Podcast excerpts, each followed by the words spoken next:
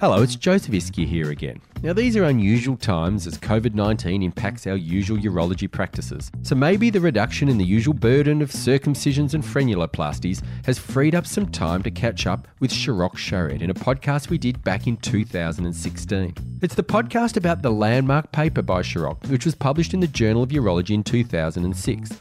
It was timeless and titled Outcomes of Radical Cystectomy for Transitional Cell Carcinoma of the Bladder, a contemporary series from the Bladder Cancer Research Consortium. It was great then and even better now, where Professor Shariat gives us some great insights into bladder cancer that are equally relevant in practices severely affected by COVID 19.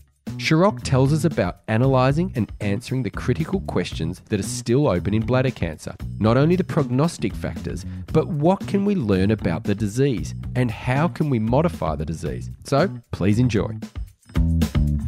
Testing one, two, three. Am I making this pop? Is it suspiciously poppy, popular in here? Yeah, yep, yep, that's poppy enough, Wonderful. yep. If that sounds good, then we can get cracking. Are you recording? Should we go? Yeah, go, we're recording. It's urology. It's not rocket science. It's not even brain surgery. I can't believe the radiologist missed that. It stood out like dogs. You've got to have a sense of humour when you look at genitals for a living. Bend over and assume the position. Bladder, most beautiful organ in the body. Talking Urology with Dr. Joseph Ischia and Dr. Nathan Lawrentschuk, a podcast series supported by Ipsen. I'm Joseph Ischia, And I'm Nathan Lawrentschuk. and we're talking urology, where we discuss the key points of the landmark papers that guide your practice every day. Today we're looking at the landmark paper by Shahrokh Shariat, which was published in the Journal of Urology, and we're going back a while now to 2006. It was titled Outcomes of Radical Cystectomy for Transitional Cell Carcinoma of the Bladder, a contemporary series from the Bladder Cancer Research Consortium. We were lucky enough to chat to Shahrokh about this paper, which of his 714 papers, this is his second most cited. I'm Shahrokh Shariat. I'm now currently a professor and chairman in the University of Vienna. I hold also two other positions in the United States at Cornell and UT Southwestern in Dallas. Two um, places where I trained before and uh, have a good relationship with my friends there, and I still have labs ongoing and research ongoing. Let's begin by looking at why this paper is important. Up until this paper, there had only been single centre papers describing outcomes after radical cystectomy, and this was the first to bring together multiple centres and pave the way for an international collaboration, which was the Bladder Cancer Research Consortium and had a centralised database. It really set the benchmark for survival outcomes in the pre neoadjuvant chemotherapy era that we now accept as a standard following radical cystectomy and lymph node dissection for bladder cancer. The purpose of the study was to report the characteristics and disease outcomes of a large, multi institutional cohort of patients treated with radical cystectomy and bilateral lymphadenectomy for bladder TCC. It was performed in 888 patients during a 20 year period from 1984 to 2003. A database was developed to collect retrospective and prospective data on consecutive patients with bladder TCC who were treated with radical cystectomy and pelvic lymphadenectomy at three academic centres in Texas.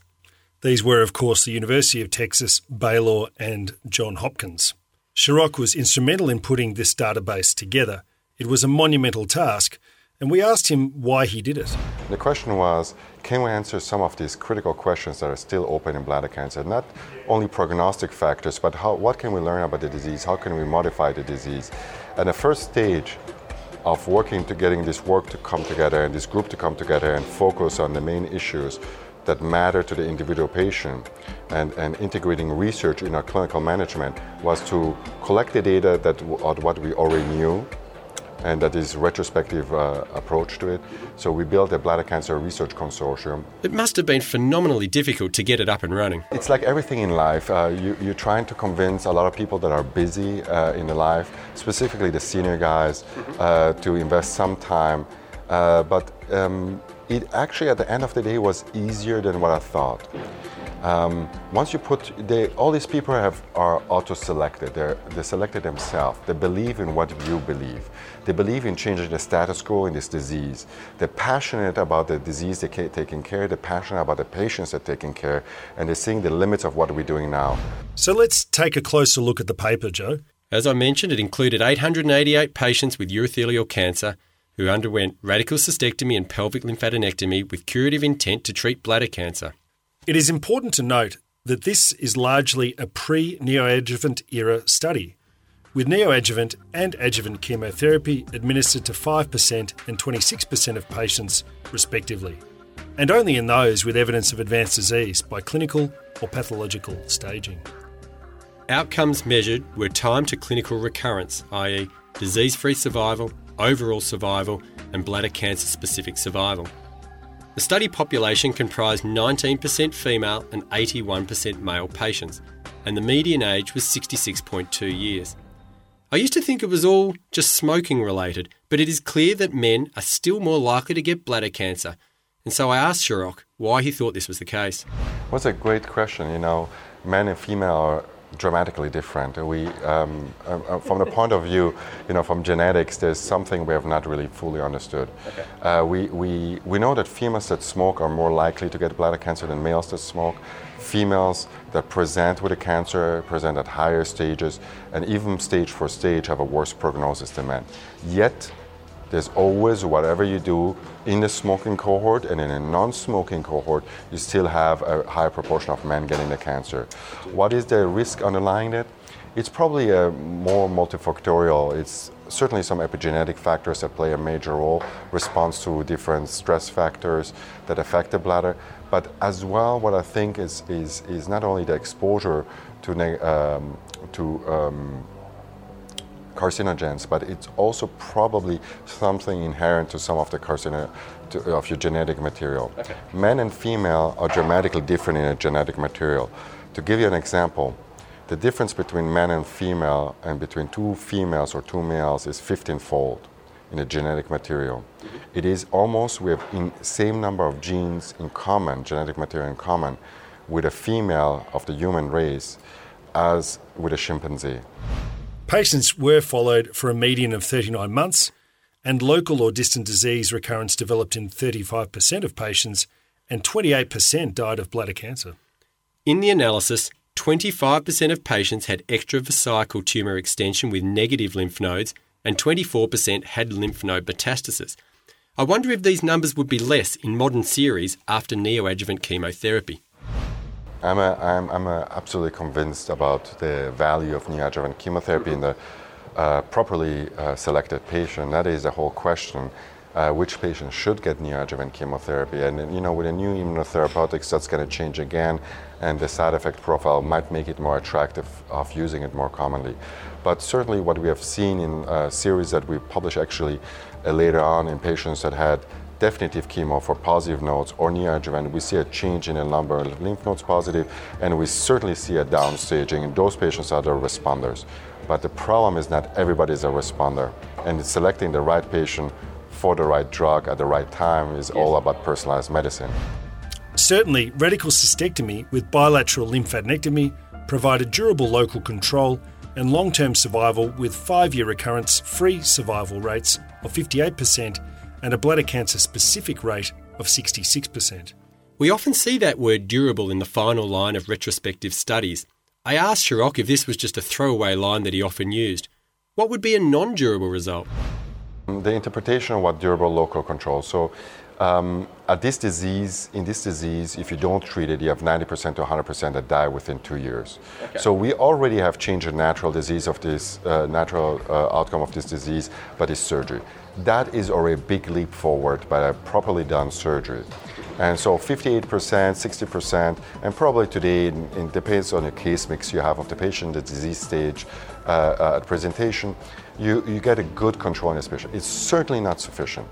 And uh, the patients that actually, when we talk about durable local control, is these patients mostly recur systematically, systemically, sorry. Mm-hmm. So that is the role of the you know, perioperative chemotherapy, be it adjuvant or neoadjuvant.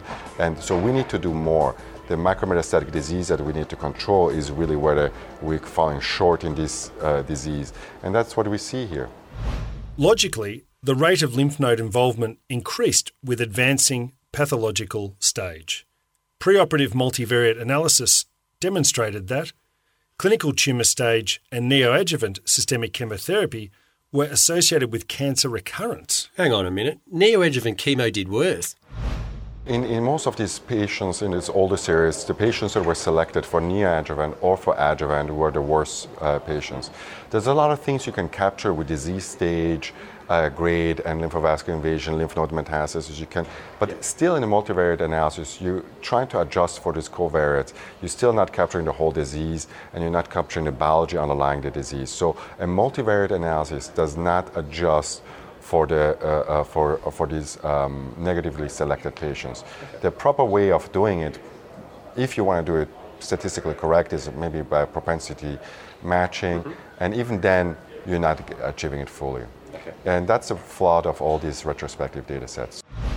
Interestingly, more advanced age, clinical tumour stage, and preoperative carcinoma in situ were associated with bladder cancer specific mortality.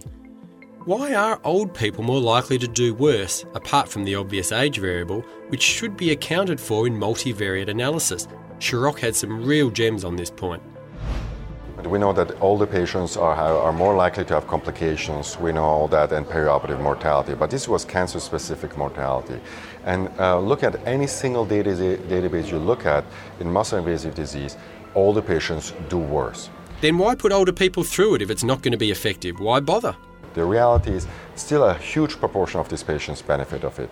And if you look at the at the odds ratio and uh, you know of how many of these older did worse, it's a very small change. It's statistically significant, but it's not something that clinically will be significant for the individual patients. The variability, right. the variability between patients is bigger than the variability of age affected, or okay. also from gender affected, and that has to do that.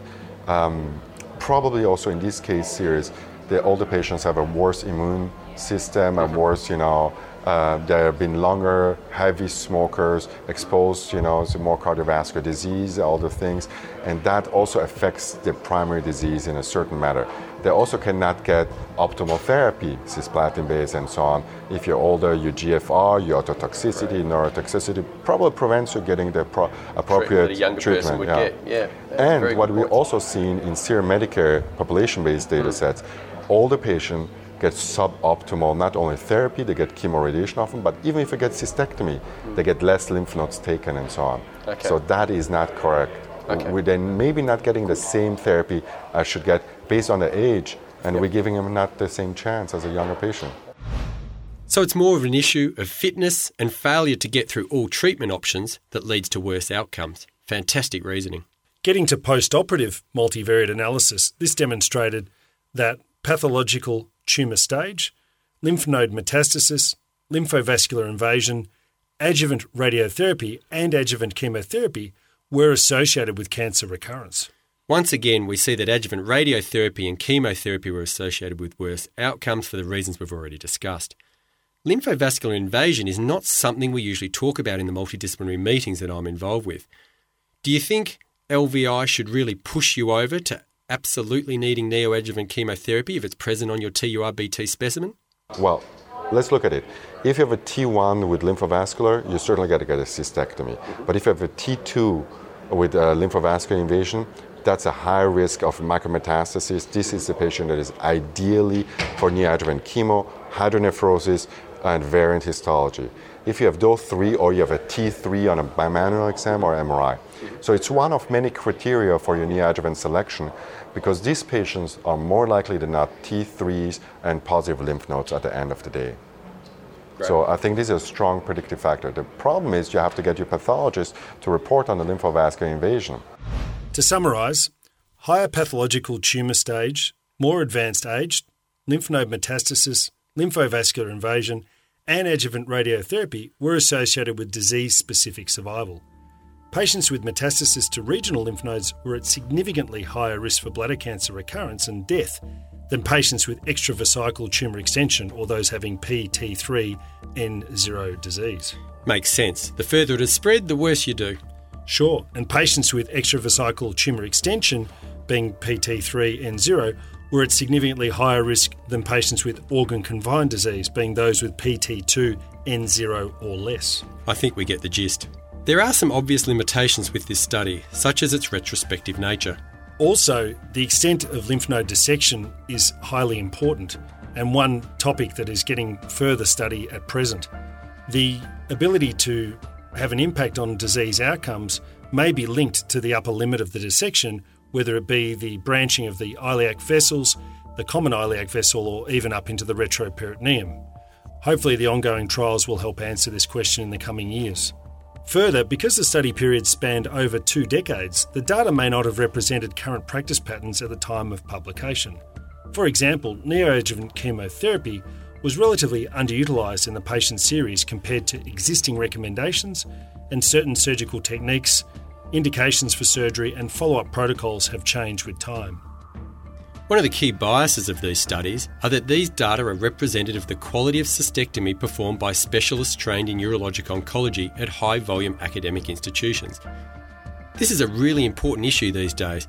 What is high volume, either by surgeon or institution? What do you nominate, Shahrokh? Look, this is a very difficult question. Uh, because it's not only a factor of the volume, it's also of your training you received. Uh, did you do a fellowship? Did you have the right mindset? Do you have the proper support system? So it's not only the number of cases you do, but also is your team with the medical oncologist, nursing, anesthesists, are all the uh, uh involved in it.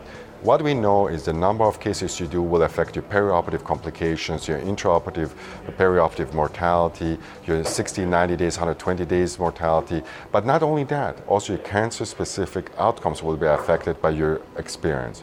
Do we know how many cases you need to do? Come on, Shahrokh. I live in Australia. We've had five prime ministers in the last six years. I know politicians speak when I hear it. Give us a number. Look, I can only tell you what in certain countries they have looked at. Mm-hmm. Uh, certain countries you don't get reimbursement if you don't do 10, 20 cases a year. And you'll be surprised, most urologists do less than one or two. So um, is 10, 20 the, the right number? I think it's too low. How many do you do, Shahrokh? Well, now we started the institution when I took it over, we had 21 a year. Now we had 70 a year, and all those 70 are done by myself. So it's, it's and we're rising. And this is a, um, a repercussion of centralization because the healthcare system realized the cost of care increases and not the comp- because the complications are higher. So they want to keep that low, so they're doing the centralization. On the other hand, is patients and the local doctors realize they will get better care if they come to a center that is focused on that disease from every single cycle of, of the thing with a programmatic approach. So how much is appropriate? I don't know, but certainly more than 10, I would say. Almost one per month. I think that's a good number as a minimum. High volume centres are still accumulating extremely large databases and mining that data for their results, but are they still necessary? Shahrokh appears to think so. Yes, I think they're still essential. I think whatever you do in whatever uh, uh, discipline, you need to see how well you do, and you compare it, you benchmark it to other centers, see who are the outliers, who are doing good, who are doing bad, learning from both directions. So I think databases and continuously assessing what you're doing and what your results are. But it should not only be done by big volume centers, it should be done with every single one of us. Uh, and, and I think it has not only an effect on patient care, but also on costs, and the healthcare cost is rising in every uh, Western country. So I think here you, you have a necessity, continuous necessity of collecting data, quality checking the data, and improving upon what you're doing as a benchmark. I offered Shahrokh my magic eight ball that would answer any question he had without the need for a long, expensive trial. What would he ask it? how can I prevent the disease is the major issue. If you can prevent it, and if you cannot prevent it, how can you early detect it without shifting the disease and make it a manageable disease? Everything else you're asking is just, you know, limited small steps. The questions, which patients need an adjuvant, which patients this, that, robotic or open, these are not questions that are truly changing the natural history significantly to make a difference. Prevention is a key. And we know already the answer to it. I don't need to ask a magic ball. I know that smoking cessation yes. will be the major impact in changing this disease, not only in its, in its diagnosis, but also in its prognosis okay. at any time you intervene. So the answer, we know it already, but uh, in, in Australia, you've done already a tremendous effort in changing that. Well, that sounds about right. You're not allowed to smoke anywhere in Australia these days. Can't afford to. Do you know it costs $22 for a pack of cigarettes these days? So, what are the take home messages? Joseph, I'm glad you asked. When you do a cystectomy, 25% will have extravesical tumour extension with negative lymph nodes, and 23% will have lymph node metastasis. The risk of spread increases with advancing pathological stage. The risk of cancer recurrence and death increases with more advanced age, clinical tumour stage, lymph node metastasis, and lymphovascular invasion.